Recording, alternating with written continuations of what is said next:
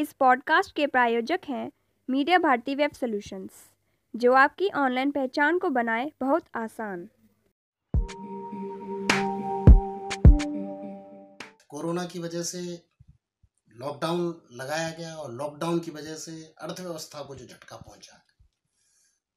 अब बीस लाख करोड़ का पैकेज है, उसमें सारे नीतिगत फैसले लिए गए हैं।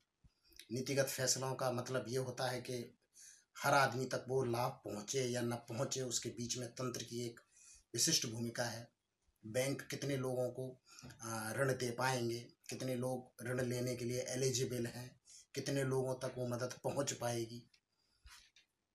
इस पे निर्भर करेगा अर्थव्यवस्था के रिवाइवल का। अब अर्थव्यवस्था कितनी रिवाइव हो पाएगी? दुनिया में, दूसरे देशों में कितनी अर्थव्यवस्था रिवाइव हो पाती है? उससे जो तुलना होगी, उसके आधार पे इसकी सफलता और असफलता का आकलन अभी होगा। पाँच ट्रिलियन डॉलर की अर्थव्यवस्था की बात कही जाती थी। अब बदली परिस्थितियों में वो कहाँ तक लक्ष्य हासिल होगा, कहाँ तक पहुँच पाएँगे, ये भी इनकी असफलता और सफलता का एक पैमाना बनेगा।